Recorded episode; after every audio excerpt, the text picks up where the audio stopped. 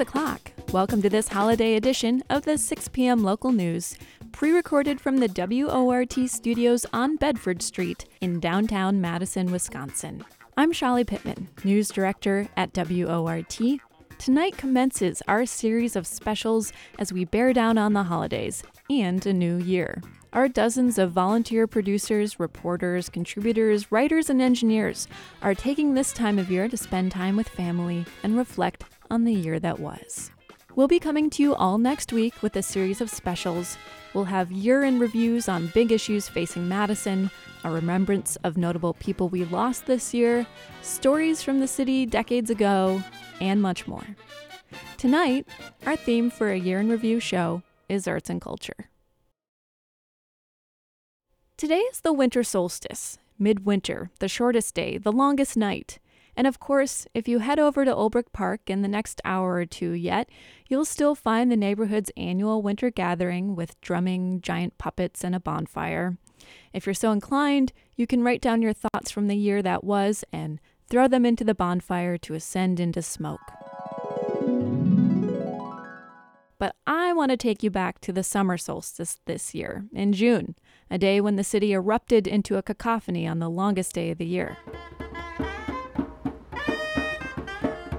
That's when WORT reporter Hewan Lim was one of several we sent out into the city. She traveled down to the east side, down to Hanah Jon Taylor's Cafe Coda, which welcomed artist John Himmelfarb and his musical trucks.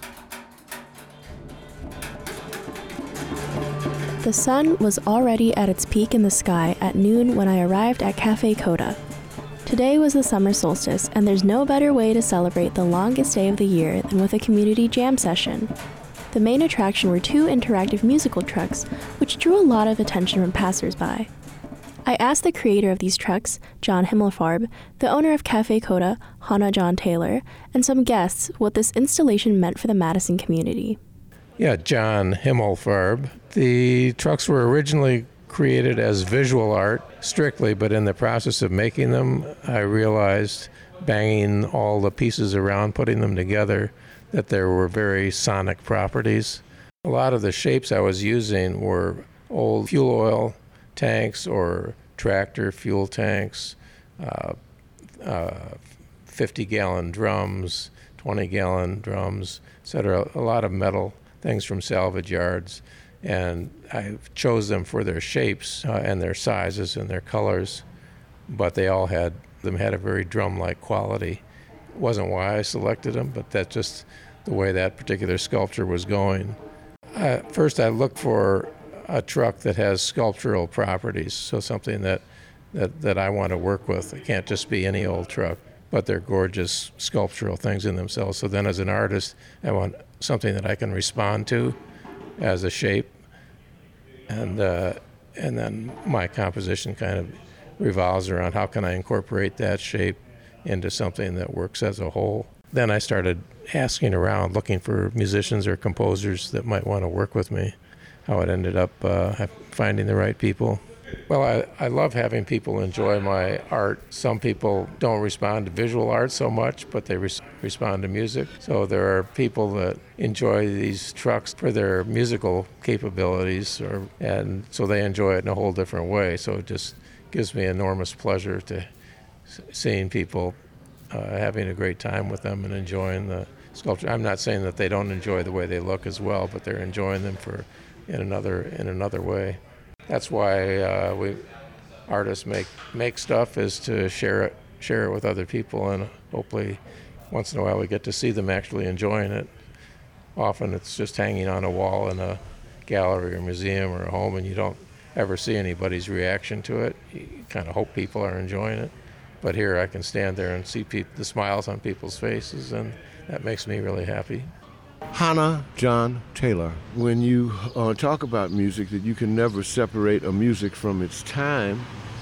And here we are in a time when there is a real urgency for joy in the world. Well, this is the community that I've lived in for the past 30 years, and my notion is wherever you are, you need to make that place the best place that it can be for everyone, uh, including yourself.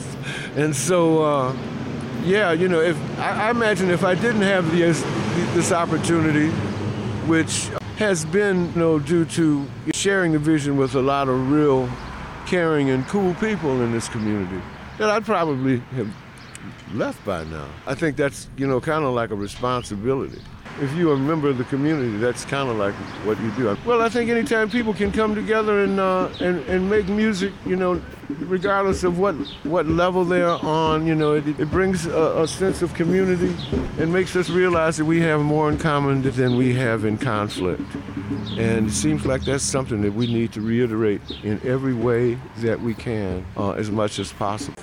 Winona, I think this whole day, all day long music, just everywhere you go, just just people vibing and, and, and playing music and singing.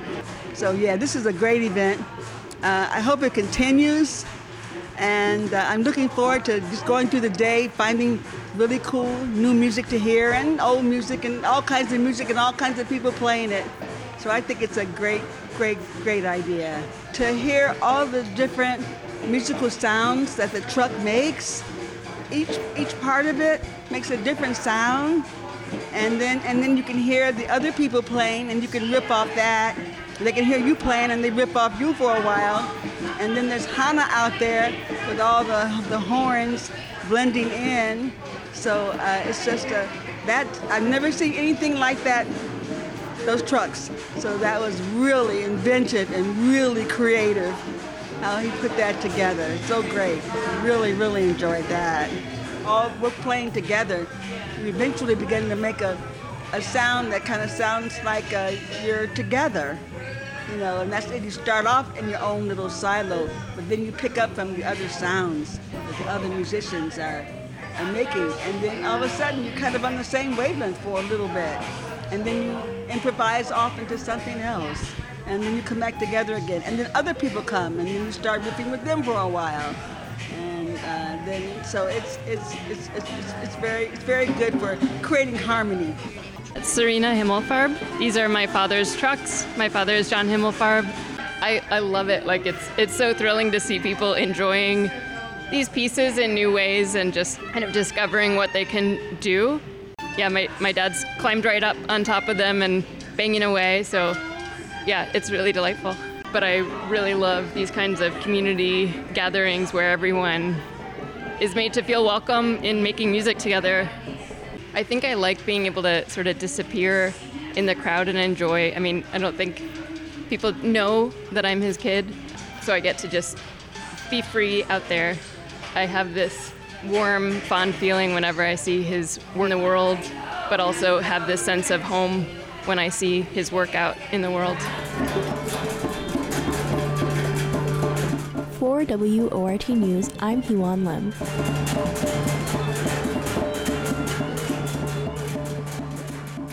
You're listening to the WORT local news. If you're just tuning in, tonight's program is a pre recorded special as our volunteers celebrate the holidays. Tonight's episode, a year in review of arts and culture moments from 2023. We welcomed dozens of new reporters into the newsroom this year, and the following is the first pitch we got from WORT reporter Gigi Royko Maurer. The pitch? Coverage of the American Players Theater, which received commendation and praise this year for their performance of a classic, Romeo and Juliet. The Cap Times called it remarkable and high energy. Isthmus newspaper called it an exquisitely beautiful production. The show, of course, offered a new commentary on the play's motif of communication. It was performed in both spoken English and American Sign. Now, Royko Maurer saw these performances many times while working as a house staff member during the APT season. And in October, as the show was winding down, she sat down with the show's Romeo, performed by Joshua Castille and interpreter Caden Marshall, to talk about Joshua's personal experience of being deaf in theater, the beauty of Romeo and Juliet, and how he got started in the industry. So, first question What inspired you to pursue a career in the arts? Um, my mother bought a shower curtain. Um, and I know this feels like it's going off on a tangent, but I promise it's not. Um, she bought a shower curtain, and the first time she bought the shower curtain, it was the one with the slit in the middle, so it could like be like theatrical curtains. And so I um would poke my head out and I would like perform different characters to the mirror, which was directly across from the shower. And so I kept doing that. And my mom was like, Stop, you're hogging up the bathroom. So then she put me in something called community theater. And so then after then, it was like an addiction that I can't drop. So that's where it is. That's where it came from. It's a very wonderful story. It's a very interesting story. Next question Could you tell me if you remember uh, your first experience performing in theater? Absolutely. Um, I auditioned. I watched this cartoon called Charlotte's Web, and I auditioned with the Templeton song, which is like the rat. And so I went in and I auditioned it, and they're like, "No, you're just so cute. We love your little deaf accent. Can you be Wilbur?" And I was like, "Sure." So I played Wilbur for the second act, and um, it was honestly amazing. It was great. Uh, it was like a community theater, fifty seats, and we did it for the summer and ever since then, I just really appreciated it. I really loved this like camaraderie. I love like the storytelling. I love the character work. It was really fun. Yeah. What was your first show? My first show, I was in Children's Theater of Madison, and I did a summer camp, and we put on James and the Giant Peach. Were you the peach? No. I was one of the police officers that catches Spiker and Sponge, the evil aunts, and I had a little police dance number. Yeah. It was amazing. It was so amazing. We wore pearls and we did Police officer? Yeah. It was very fun. I enjoyed it a lot. I think I didn't actually sing an entire note for the whole musical. I just mouthed it. Work. Yeah. Work. I watermelon lemonade myself sometimes too when there's music. And that's okay. And that's okay. We have to do what we have to do. Right. Right. Leading on sort of to the experience at APT in the beginning, obviously there are cast members in Romeo and Juliet who do not know sign or did not know sign before the show. Do you feel like the process of learning sign for the show brought an extra emotional component and connection into the cast? Did you see the show? Okay. Like, what did you get from the outside, if you don't mind me asking? For me, it felt like there are some plays that feel like it's everyone's personal performance being put into one show and it's everyone's singular work being put into one show.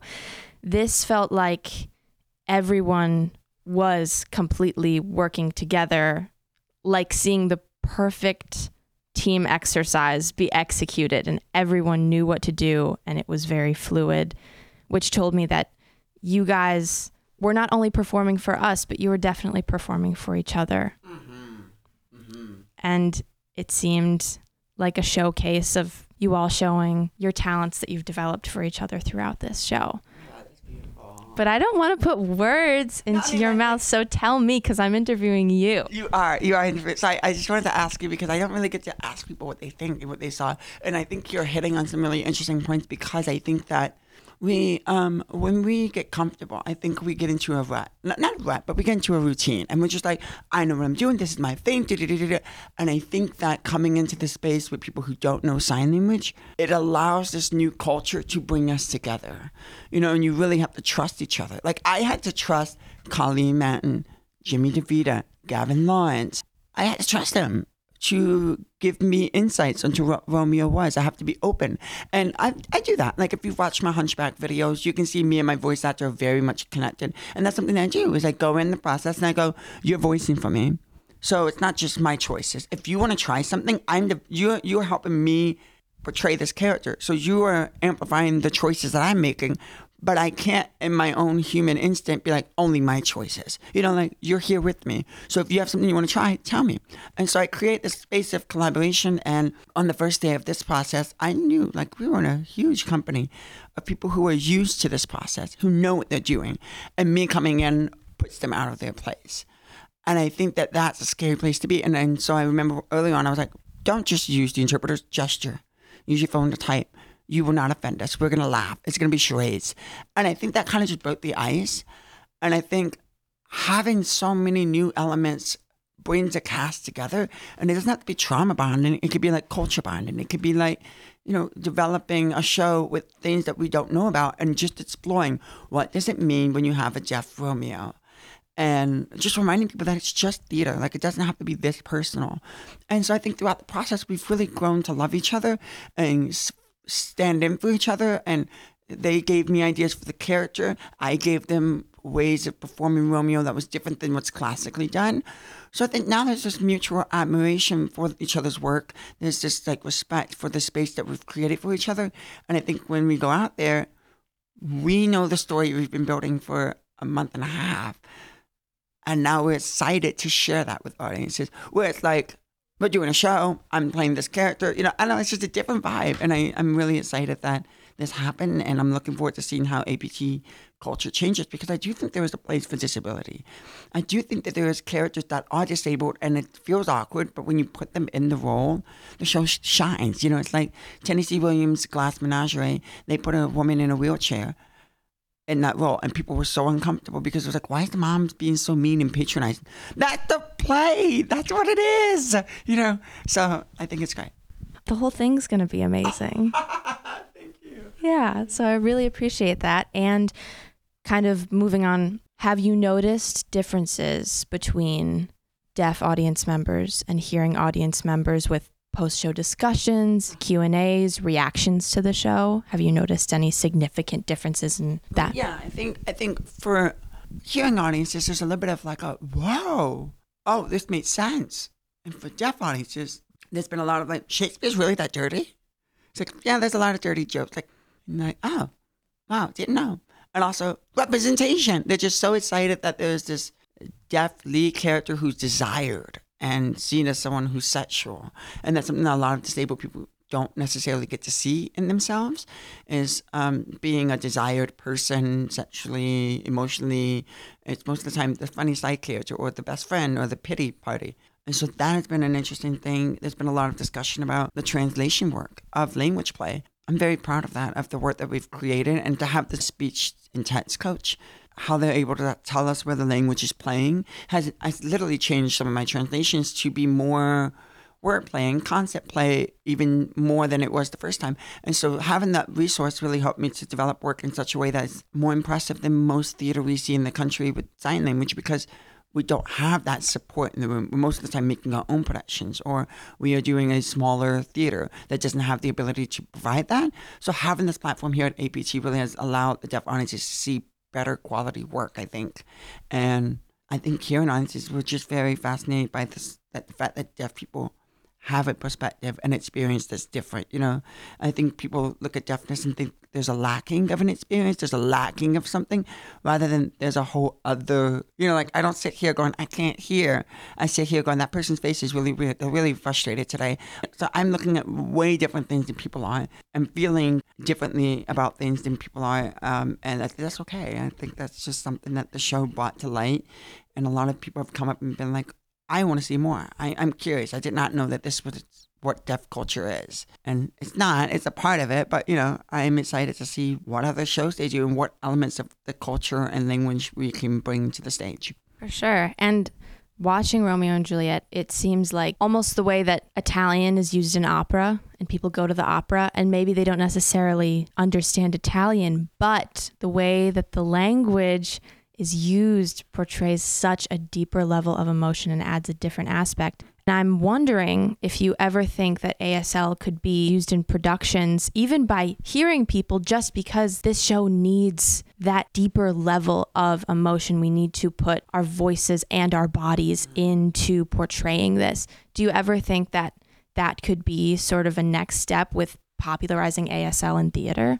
Um, I think you're bringing up something that I think is really uh, exciting to me as uh, an artist, um, but also terrifying to a deaf community. Um, I think you're right. I think ASL has a language and a structure that allows us to better curate our expression because there's parameters in the language that allow us to distinguish space, concept through space and time. And my theater teacher always told the actors in my class, like, if you go take ASL classes, I will give you bonus points because it's literally telling you how to communicate things with your body, you know?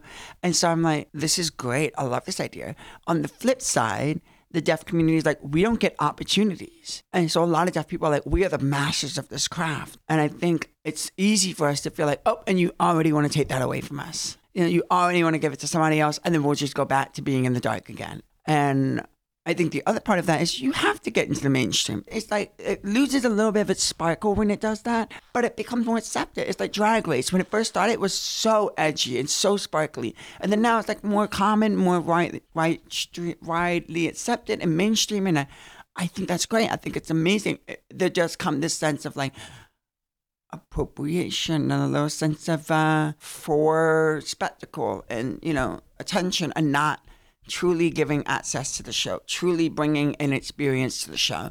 So I think there is a way to do that. And I think as long as we keep including deaf performers in the space, I think the work will shine. I think when we start to take it away and it goes into like people who don't really know the language and hearing people use it, I think it, it's going to continue to gain a different meaning and a different look. But I think the original intent it's going to it's going to get lost. And I worry about that. But I do encourage people to learn sign. I do encourage people to consider bringing in people into the space. That was WORT reporter Gigi Royko Maurer in conversation with Joshua Castille, who played the part of Romeo this summer in the American Players Theater unique production of Romeo and Juliet. You're listening to the local news, arts and culture year in review on WORT. So far, we've had musical trucks, we've had Shakespeare. Now on to photography. WORT contributor Jennifer Fields is an art historian who focuses on material culture. She produces the Radio Chipstone series for WORT, which airs every other Thursday. The project is hosted by the School of Human Ecology at UW Madison and funded by the Chipstone Foundation.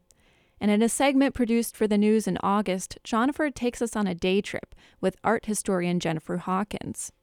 Hawkins wanted to have a photo taken at the Wisconsin State Historical Site the H. H. Bennett Photography Studio and Museum. Now, instead of drinking her water and minding her business, Jennifer asks a million questions to Jennifer and to Dave Rambow, the director of the museum and the photographer. If you wanted a picture done, there was no such thing as uh, personal cameras unless you knew a photographer. So uh, you had to make an appointment and come in, and it was very solemn and very proper. So, for that reason, people weren't just casual and funny and happy. It was very solemn and very serious. You rarely see anybody smile unless they don't know any better, like a kid or, you know, something like that. So, so Jen, you're a modern woman. You've taken selfies. Why is it important for you to have this photograph using this antiquated way of capturing your lovely image? I think um, when I found out that this museum also was an operating studio doing tintype uh, portraits, I was so excited because it's, I don't know, it's history, right? But also just um, when I walked in and saw all the natural light that illuminated the studio, of course it was natural light, right? They didn't have electric lights and the um, the actual cameras that they use, the um, everything. It was just it's more than just having a photo snapped. It's like a whole experience, and you get to also take a part of history home with you. That's very cool. I was going to say you could pick up a rock and do the same thing, but I won't be facetious. Okay, so now walk me through the process, Jen. You can tell me to stop if you want me to stop if it's distracting you. So now, Princess, are you Queen or Princess Jennifer? uh, I realized when I was putting this together in in front of the mirror that it's kind of a combination of like Greek goddess and princess, and then I have my big bold glasses frames, which I'm gonna keep on because they're part of who I am. And I was like, I kind of, I'm kind of digging that like Greek goddess slash princess. Serene Highness. Yeah, Serene, Highness, Highness, career woman. That's right. Who yeah. needs to see because she's ruling stuff. Exactly. I can't walk around all nearsighted and everything's fuzzy. I got I got I got people to boss around. so now, do you get to pick your backdrop? Yes, and so there are uh, four, six, six of them. Yes, and I got to look at all of them. There's a book they have at the desk, and you can see them all. The one that's up right now is kind of a, a pinky blue landscape with a, a blue sky behind it, but it will all be, of course, in black and white. The black and white ones, we did the best we can using some of his original pictures that were done here to replicate the feeling of those. And um, we had a, a painter actually hand paint those. Okay, so Princess, so now what do we do? So now I'm not here, so just walk her through the normal thing. All right. I do like this this uh, chair. It has a throne vibe. And I, yeah, the arms you can have you, you know one hand up. I, mm-hmm. you don't have a wand, but No, I don't. I have like. I like the idea of your hand mm-hmm. next to you if if that works. Unfortunately, I have a cut on this hand, Oh. and then I have a tattoo on this hand that I don't really want in the picture. Not that I don't want a The good news is, those tattoos are blue. Oh, So they- they'll be. the film that we make, it loves those lower bands of of the spectrum of light. So blue will be white or clear. As far as you know. All right. Magic. All right. Well, I'll Yeah. just. And red, orange, yellow, those will look black or dark.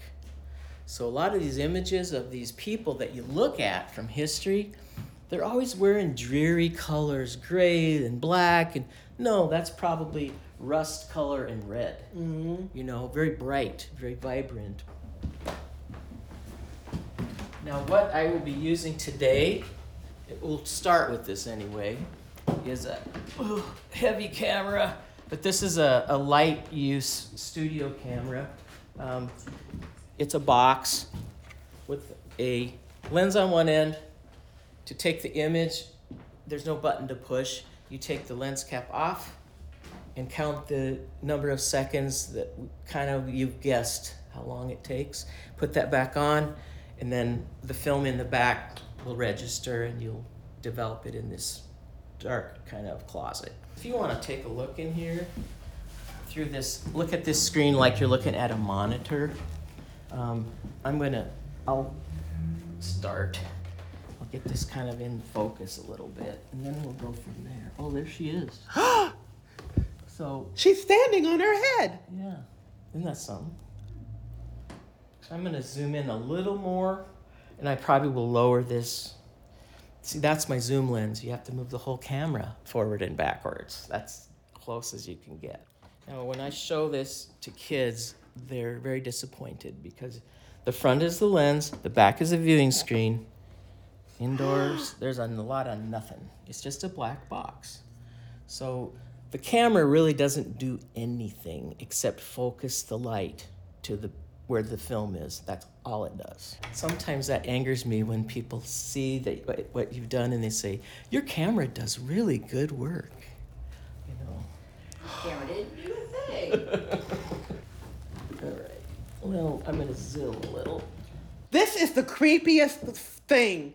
If this, if if I walked in your house and somebody was doing this, I would immediately run up to him and kick him over and grab you, and we would leave. It's really sort of, it's it's really just a visual testament to how far photography has come because you have someone. Clo- this would not be okay anywhere outside of here. Well, you have this man under a cloak with a giant box that's posed at you that looks like it could shoot things out of.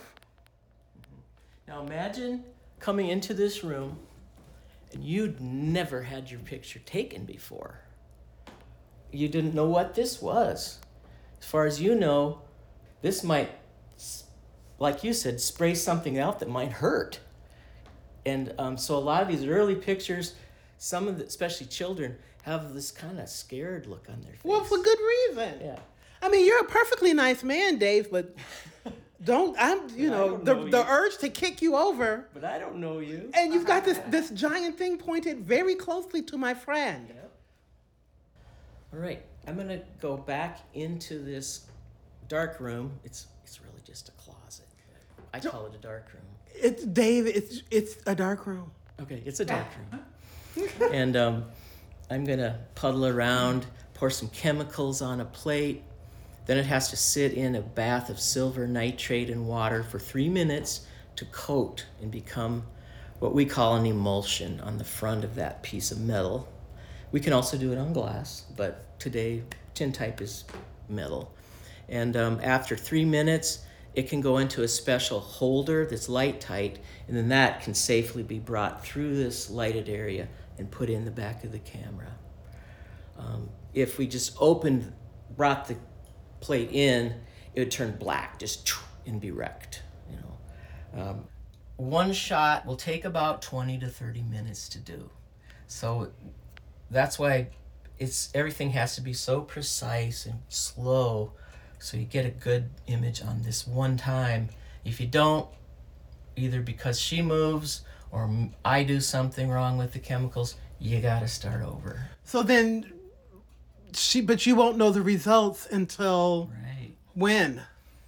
After we do this 10 second exposure, I'll come back in here and I'll pour some of that vinegar smelling developer across this plate. It looks kind of bluish, cloudy blue, and that will pour over there and I'll be able to see this image kind of rise up and it'll look like a negative. Ah, okay. And um, then I will put this in a pan and bring it out to you and pour this fixer on it, and it will s- turn from that negative bluish thing into black and white as we saw her, except everything's backwards. Perfect. So it's one o'clock right now. So we're, we're starting, and um, the sitter has to be still today about 10 seconds, maybe a little longer, but we'll say 10.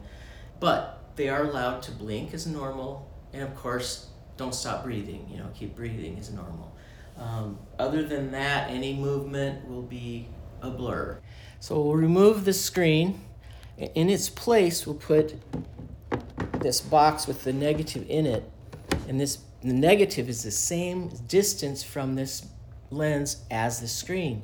So, in theory, if that was in focus, this will be as well. So it's pretty easy. I'll remove this, which will expose that negative to the front. And then when I take the lens cap off, the light will stream in a straight line in and hit that light sensitive area. Since it's in focus, the light will make a pattern from where she, her face into that. I know it's just a simple light, but it, it's almost like magic if you'd never seen this, especially. Okay, and you ready? Chin up, good. Mm-hmm. Okay, hold that. Here we go. I'll count backwards from 10. 10, 9, 8, 7, 6, 5, 4, 3, 2, 1, and clear.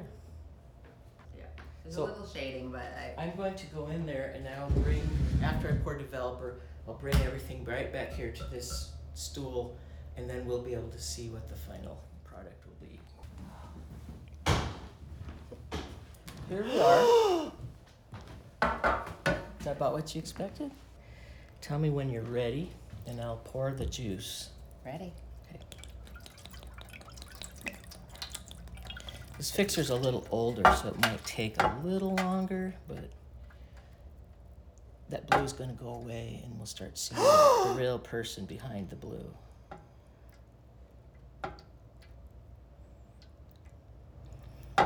I've done this thousands of times and it's just a chemical reaction, but every time you do it, it, it seems like a little magic going on, you know? That's WORT contributor Jennifer Fields. Dave Rambow is the director of the State Historical Site, H.H. Bennett Studio and Museum in the Wisconsin Dells. Jennifer says Jennifer Hawkins is a sublime ruler and princess worthy of being memorialized via tintype. Keep it tuned here to the local news. More moments of arts and culture from 2023 are coming up.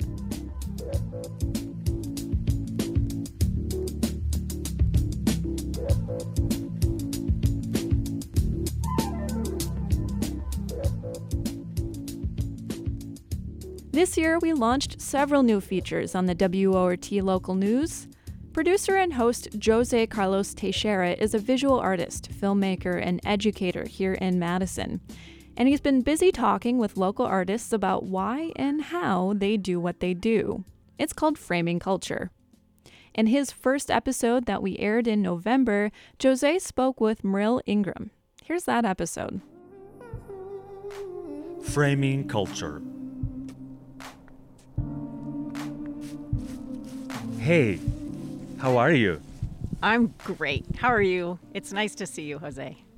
It's so nice to see you. It's a beautiful sunny morning, a little chill, but, you know, quite a beautiful fall day. Yes, it's a beautiful fall day. It's a Wisconsin day.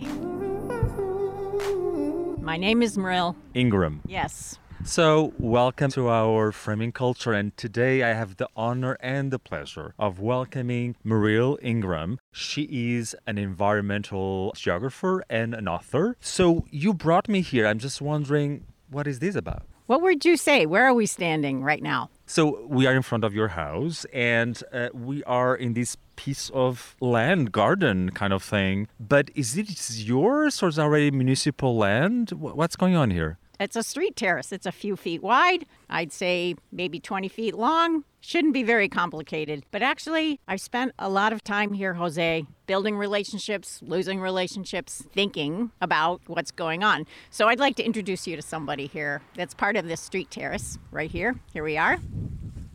I'm super happy to introduce you to this new character, this new neighbor of mine, called a London plane tree, but I think we know them as sycamores. They're actually native to Wisconsin, but this is a hybrid, and the reason why they use a hybrid is because it's a little more resistant to something called anthracnose, which afflicts this kind of tree. But basically, this is an awesome urban tree. She's got lots of attributes that make her a, a great neighbor because she can withstand the regular sorts of abuse we heap on our street terraces. That's wonderful to meet your new beloved neighbor here. I actually uh, became acquainted with a beautiful new book by Mrill. It's called Loving Orphaned Space. And so there is a lot about the politics of the space and about invisibility. Yes, when I think about orphaned space, there's two things I think about. But the way I always start is just infrastructure and how the infrastructure that's all around us, that's sustaining us, making it possible to get from here to there, making it possible to turn the lights on, making it possible to have water and not have water when we don't want it. I think a lot about infrastructure and how it supports us and maintains us in so many ways, and also is constantly in a process of kind of organizing us and and shaping our relationships with our world and our environment. And I'm interested in how it shapes it. And I think it's a great starting place to perhaps begin to challenge some of the ways that it shapes those, particularly how it kind of minimizes potential interactions and relationships. And those can go from the very simple, just excitement I expressed over my new friend, this tree, to actually some pretty righteous stuff related to taking over space and having more political say and influence in the spaces all around us. So I actually think there's a lot going on in infrastructure. What you say is quite interesting, Mrill, because makes me think about how we see, think, and inhabit space and place and how actually a lot of things go under the radar is as if our eyes and souls were kind of blind to it. You are keen in exploring and diving deeper into all those spaces and spots that actually are unruly. They cannot be or they will not be legislated or organized, and therefore they become really abandoned. And so, why do you think that dystopian relationship exists between us and all these in between weird invisible spaces?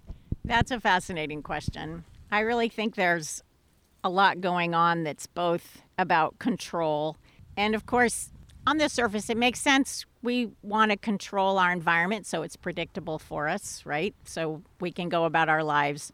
Also, has to do with control and and um, fear over loss of it. That's great that you are bringing up the unruly and the uncontrolled Jose because I think that's a beautiful connection to what I think about as the emotional, psychological, kind of psychic connection that orphaning severs. And and by orphaning, what I'm really talking about is the ways that infrastructure involves so much policing of our environment. So there's the physical policing. There's things like the sidewalks we we build, the asphalting we put down in order to sort of um, make a, a, kind of consistent, even sur- surface. There's the mowing that we do, the pesticide, insecticide to minimize disturbing species. Uh, we have lots of regulations about how wide, how tall, all of these things do keep us safe, but I think we lose a lot in the process of having these kind of standard approaches to things. And as part of that loss, I think, is this kind of psychic not seeing things. There is the rejection of the void. There is the rejection that a street terrace is invisible. And then there is the opportunity for loving, right? Which is a psychic and also very physical kind of experience and activity. It's opening up a whole bunch of different worlds all through a street terrace. And it makes me think about this other dimension, which I'm sure, and of course you cover in your book, the cultural dimension to it all, and how different cultures, different societies, regions in the world actually deal with space in a formal or informal way. In North America, specifically where we are, how do you see this? As an obsessive desire for ruling that makes the rest invisible? Because when you go to Latin America, it's a completely different game. No question. You go into different places, and different relationships of infrastructure will always sort of help us think about things culturally. And actually, I I do have to say that when I was thinking about the book, I was reading a lot from people who were writing from cities in other countries, and particularly what you might call s- sort of southern hemisphere, but large cities with vast informal networks. And I think it was the nature of the informality which really allowed me to hear people talking about infrastructure as a much more live kind of set of systems. And that helped me think about how, in fact, we assume our infrastructure is going to work for us, and because it works, we no longer see it. Right? That is uh, Heidegger's tools. If it works, you don't you don't have to think about it. But of course, climate change, other things happen, and we begin to sort of say, "Hey, you know, we're getting we're flooding. Why is that?" And then infrastructure comes into our consciousness. How what you are describing, it's sort of the f- the other side of the coin into the things that we reject in ourselves, the way we conduct our lives so neatly organized, not embracing the void, not embracing the messiness. How how about that? Yes, I think that the loving part of loving orphan space. So we reject the void and then we begin to see and we use all kind we have the opportunity to use all our senses when we see. We can smell, hear, listen, read, ask questions. I do think that many of us don't see things or don't build relationships because we don't want to go through the pain of loss. And one of the reasons I'm so excited about this this tree here is because I lost a tree of, uh, that I was incredibly fond of. By the way, your neighborhood is Oh, this is an east side. Um, this is the Dunbar Spring. No, this is the um, SASY neighborhood. Sorry. SASY, beautiful near Lake Monona. Yes. You should visit and explore all these terraces and forgotten places. I, I got really fond of my street trees. I had relationships with the squirrels. I really cared about that tree. And then I the city came and they took it down because a neighbor complained. That was not only a physical but also an emotional loss. Exactly. And that was before one of our hottest summers on record. It was an incredible shade tree, all gone. Inevitably, when you start peeling back the layers of spaces that are around you, when you start investigating and asking questions, stuff can emerge that isn't comfortable. And um, there are always histories here, and most of the land that we occupy has had some violent histories. And not that long ago, I could look just just up the street, just just over there where that tree is, Mm-hmm, mm-hmm. and I would have seen a mound. I would have seen big, beautiful oaks with spreading branches, and underneath a mound, and probably the outline of one just over the hill. And I would be standing actually in a cluster of mounds and that were part of this incredible ceremonial tapestry. This this must have been an incredibly joy-filled and awe-filled space. Thanks so much for that insight. Um, it was lovely to be here with you. This is a to be continued conversation because your theme and your book is brilliant and fascinating. Thank you. Thank you, Jose. I really appreciated the opportunity to walk on a street terrace with you today. That was WORT feature contributor Jose Carlos Teixeira. His feature is called Framing Culture. You can find all of his episodes and the rest of our reporting online at WORTFM.org. You're listening to the WORT local news. We're listening to some of the arts and culture moments we covered this year. Our year, along with our time this hour, is almost up. But before we go, I want to share with you one more interview. This time, our feature contributor is WORT producer Nate Wegehout. And if you know Nate, you know he likes fishing, which is why, when we met a man who curates fishes for the UW Zoological Museum, we had the perfect reporter for the job. I mean, I have some of these containers are full of. I did a bunch of stuff on hybridization and gar a few years ago, so I have a whole bunch of gar preserved in okay. some of these tubs. John Lyons is not only a collector of jars filled with long nosed, sharp toothed fish, his official title sounds like a joke told by old anglers. He serves as the official curator of fishes at the UW Zoological Museum. The UW Zoological Museum is one of five museum collections on the UW Madison campus, providing hands on research material for universities across the country. While it is considered a museum, it isn't open to the public, instead, sitting in highly organized shelves and cabinets. While most of the bones and animal skins sit on the fourth floor of the Noland Zoological Building, the fish live in the basement, with shelves and shelves containing around 22,000 jars of different fish. Those fish are watched over and sometimes provided by Lyons, who is what I would call a fish guy. You know, even before this, I kept fish in aquariums. Mm-hmm. I always liked fish. That's how I got into this. Mm-hmm. Um, and then I also, um, I mean, I snorkel and scuba dive and observe fish. I I like to cook and eat fish. So mm-hmm. you name it, I do it. Lyons first got involved with the Zoological Museum in 1979 when he moved to Madison for graduate school. But it wasn't until the 1980s that he took on the role of adjunct curator for the museum's fish collections as part of his role as fisheries research scientist and later manager with the State Department of Natural Resources. Lyons retired from the DNR in 2017 and has continued to curate the fishes at the museum ever since on a part time basis, though he says that he is certainly there more than part time. While most of the museum is made up of bones and skins of various mammals, reptiles, and the like, their collection of fish bones is limited. These are the bones of a carp. Okay. And there's just so many of them, mm-hmm. and they're so tiny and fragile that it's if it's a lot of work to do a pelican, do one of these is like five times as much work. Right. And in particular, because in higher vertebrates, mammals, and birds, most of the bones in the head are fused into a skull. Mm-hmm. In fish, I mean, they have a skull, but the skull is made up of all these separate bones.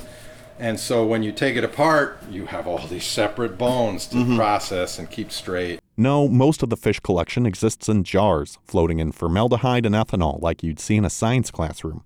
The fish collection is the only collection at the museum where they are actively adding new specimens regularly. It's a lot quicker and cleaner to pop some fish in a jar than it is to debone and deflesh an animal.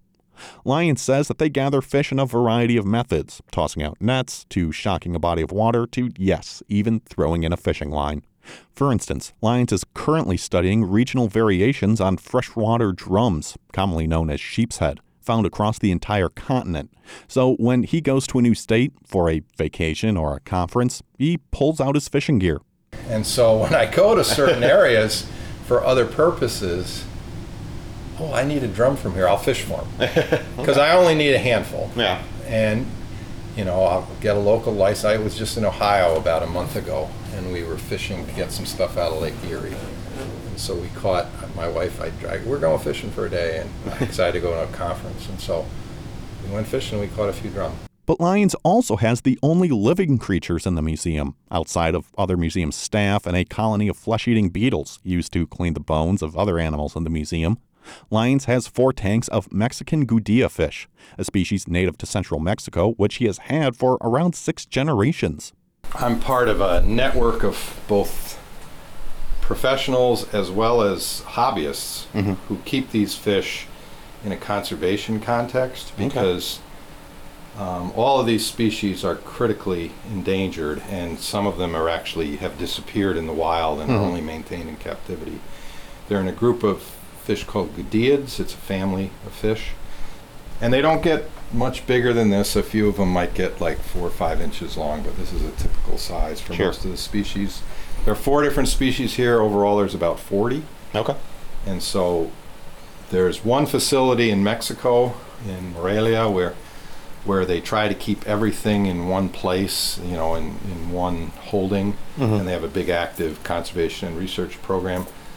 And then everything else is just kept in a network of hobbyists, a few in Mexico, but mainly in the United States and Europe, Mhm. where people just, for the love of fish, keep them. Mhm. You know, there's no money or anything.